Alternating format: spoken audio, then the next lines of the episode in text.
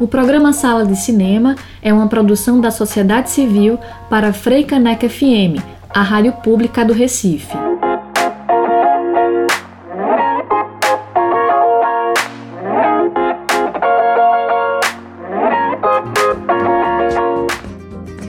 Boa tarde a todas e todos. Estamos de volta com mais um Sala de Cinema na tarde deste sábado na Frecanec FM.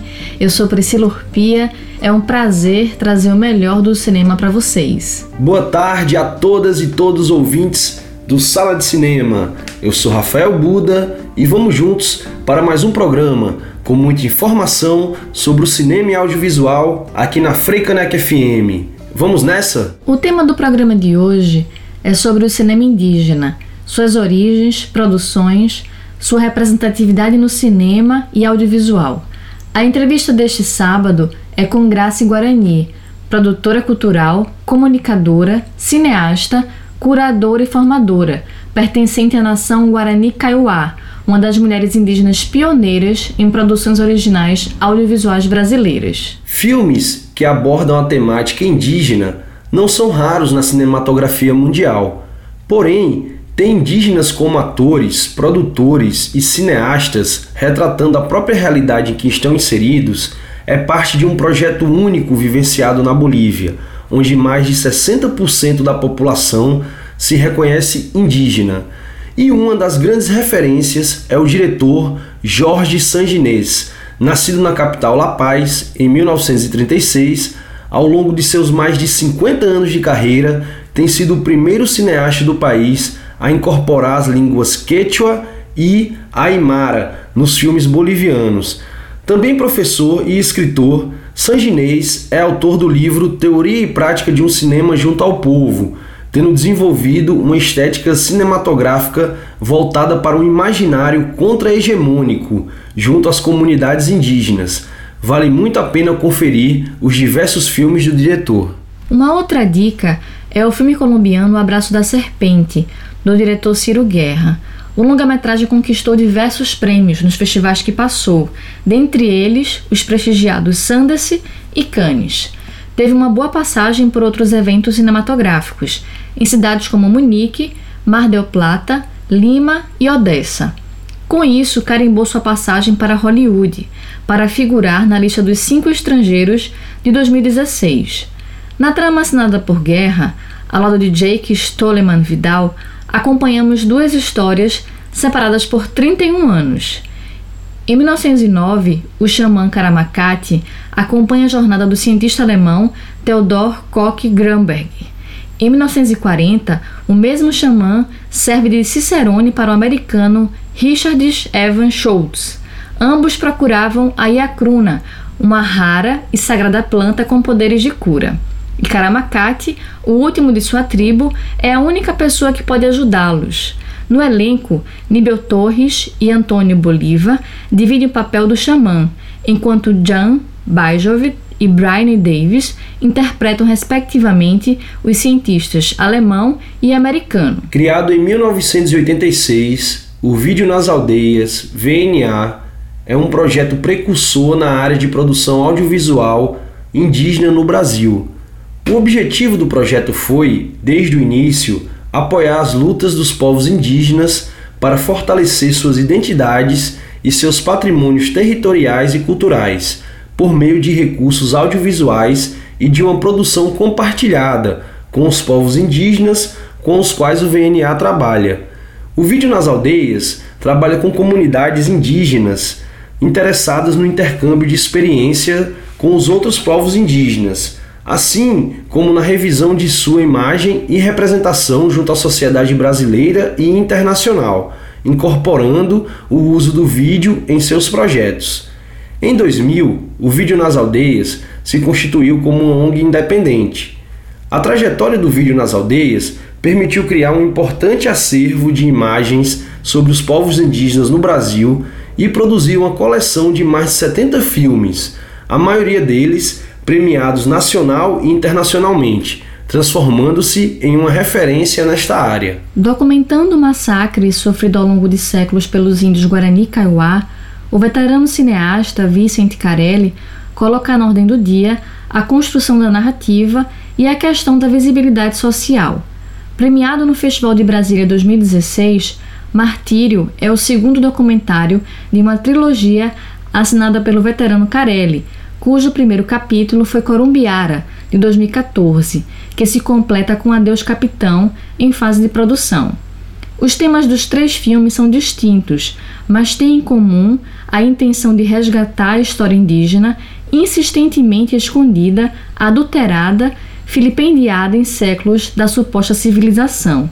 Nada mais eloquente desse processo do que Martírio, em suas 2 horas e 40 de duração, enumerando diversos episódios da saga de resistência dos Guarani Kaiowá. Recorrendo a materiais filmados por ele mesmo durante 25 anos e também a preciosos materiais de arquivo, Carelli, com a colaboração de Ernesto de Carvalho e Tita, situa muito bem a expropriação das terras Kaiowá. Ativo, nobre, radiante da coragem invencível e do sublime heroísmo de que já dera tantos exemplos, o índio se apresentava só em face de duzentos inimigos fortes e sequiosos de vingança. O trecho de O Guarani, 1857, clássico literário de José de Alencar, na primeira fase do romantismo brasileiro, serve como ponto de partida para analisar uma certa idealização do índio na cultura nacional.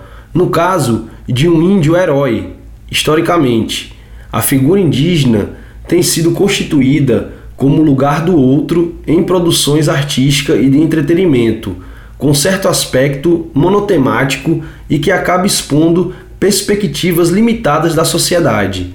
Para superar esse obstáculo de alteridade imagética, mais especificamente no ramo audiovisual, cineastas indígenas se mobilizam para contar suas próprias narrativas em curtas e longas metragens. A prática do cinema indígena é alvo de pesquisa no mundo acadêmico, tem presença em festivais de cinema independente e conta com alguns coletivos no interior de Pernambuco. Com destaque para o Ororubá Filmes, de Pesqueira, e o coletivo Funiô de Cinema, de Águas Belas, ambas cidades do agreste pernambucano. Buda, e temos novidade aqui no Sala. O tradicional e singular Festival de Cinema Indígena Cine Curumim realiza mais uma edição em 2020.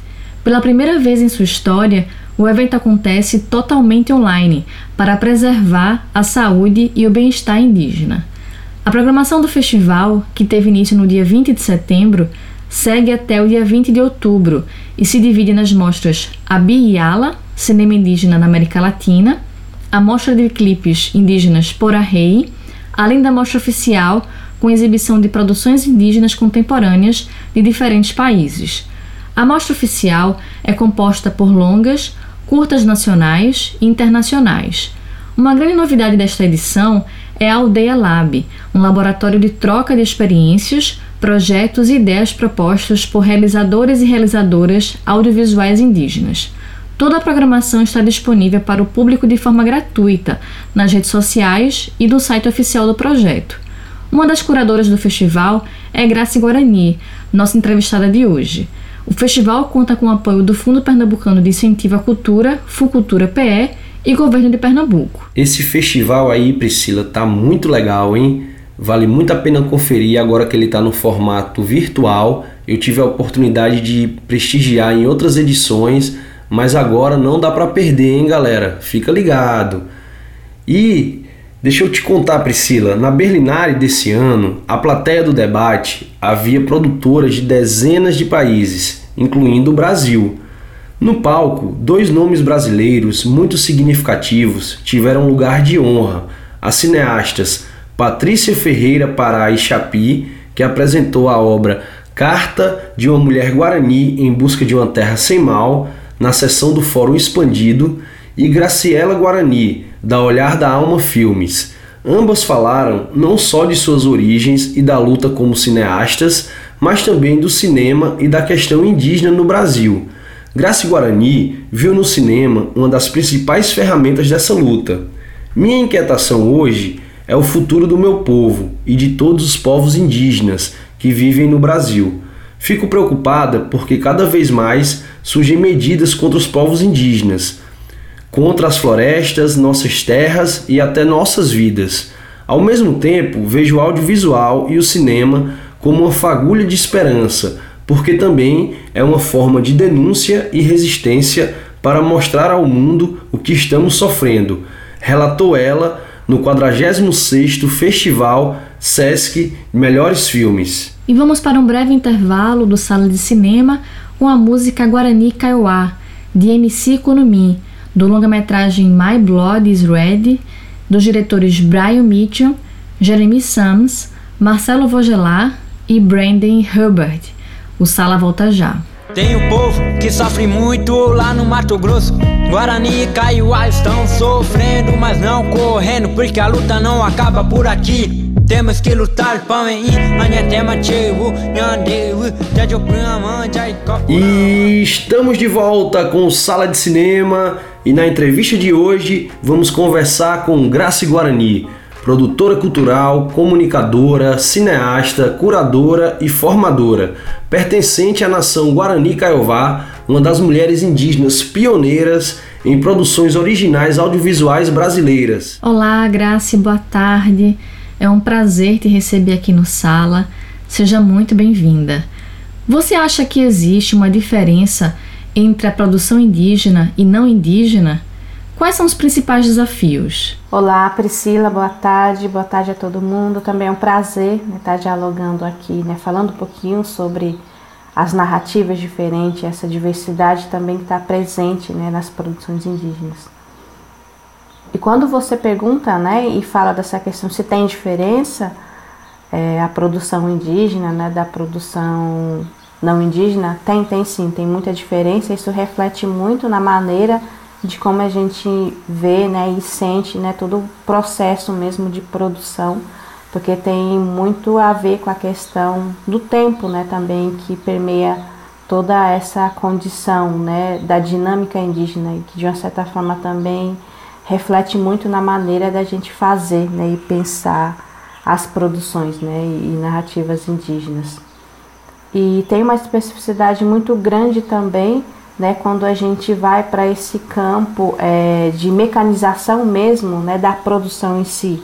Né? Hoje a gente vê isso, é um reflexo de quase toda a produção indígena hoje no país, né, que é essa, é essa falta né, e essa deficiência mesmo, né, de, de falta de apoio para a gente não ter condições, né, de realmente trabalhar com uma produção que a gente almeja, né, que a gente envolva, né, mais parentes indígenas.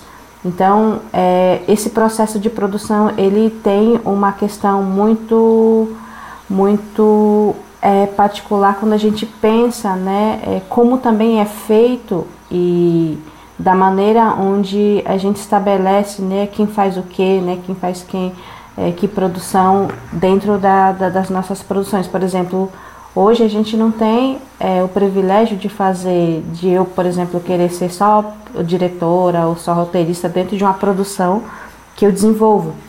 Né? E sempre isso é em conjunto com o Alexandre Pancararu, mas assim, a gente é, sempre passa por todos os processos da produção em si.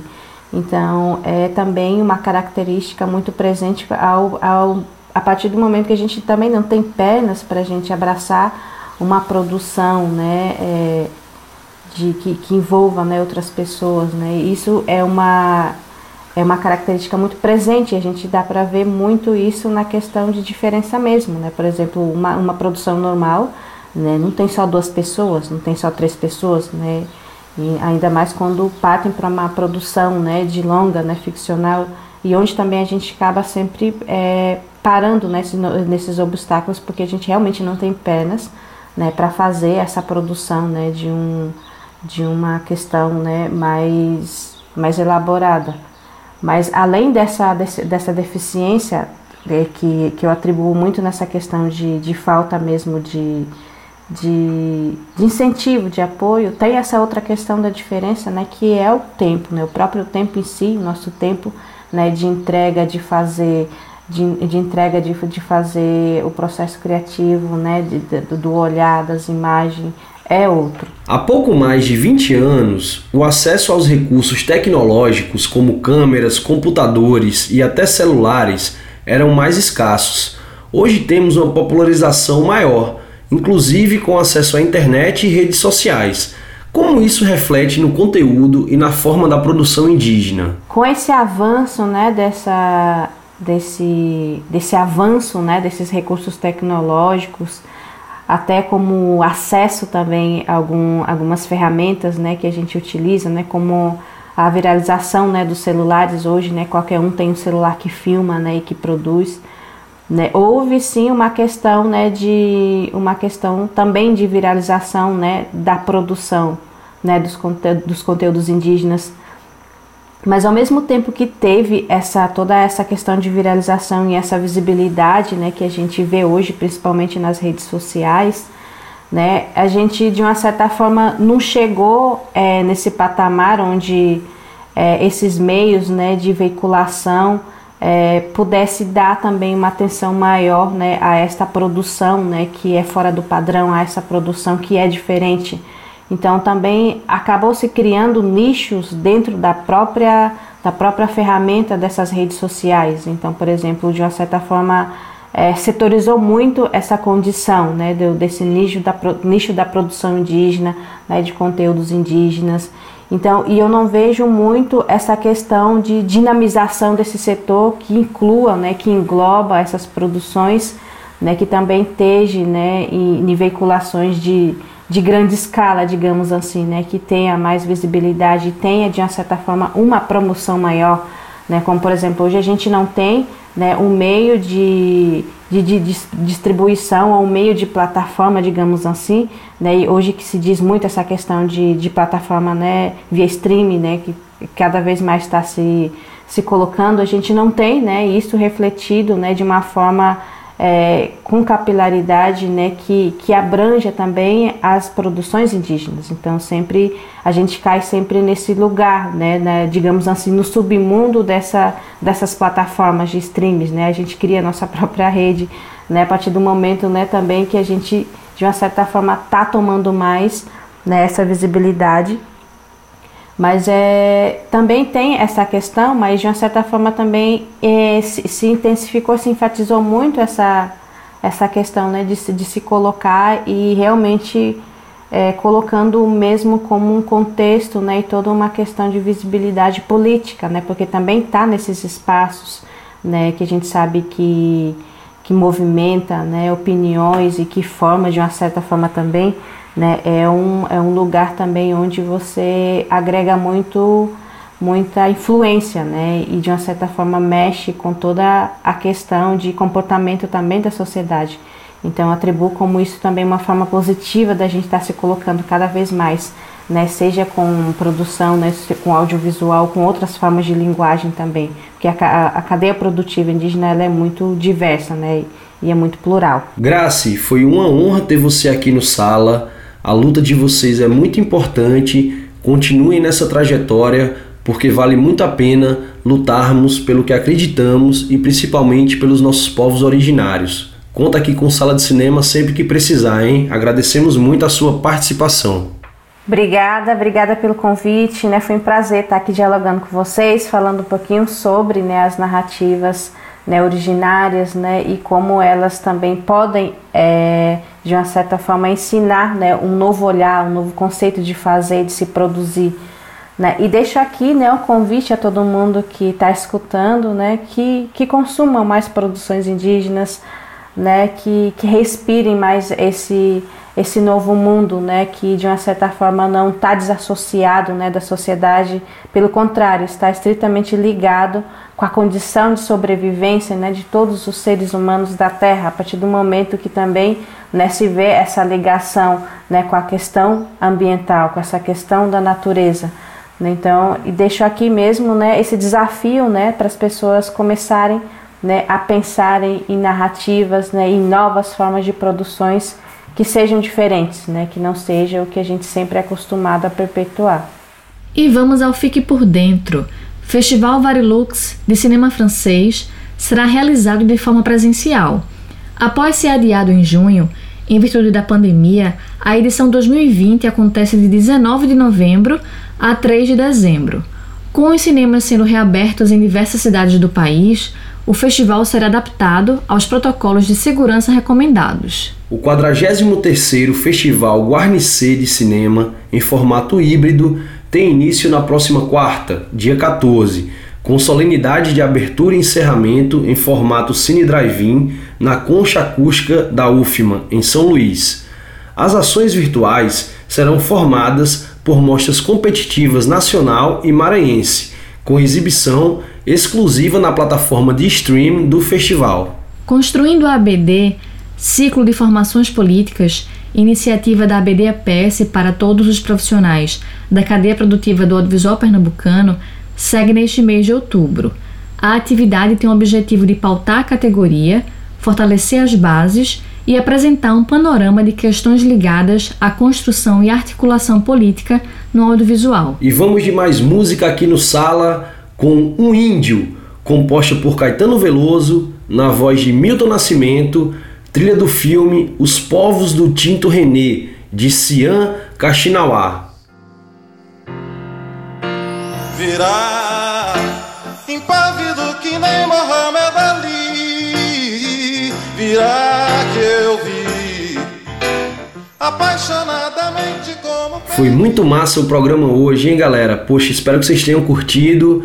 Quem não ouviu, acompanha o nosso podcast ou fica ligado que semana que vem tem mais, hein? Nesse mesmo dia, nesse mesmo horário e claro, nessa mesma rádio, Freicanec FM, hein? Até o próximo sábado. Viva o cinema indígena! O programa de hoje termina aqui, mas semana que vem tem mais sala na Freicanec FM com o melhor do cinema. Um excelente sábado para todo mundo. Até mais. O Sala de Cinema está disponível no Spotify Continue conectado com o programa nas redes sociais, no Facebook e Instagram. Sugestões de pauta podem ser enviadas para o e-mail programa sala de. O programa Sala de Cinema é uma produção da sociedade civil para Freicaneca FM, a rádio pública do Recife.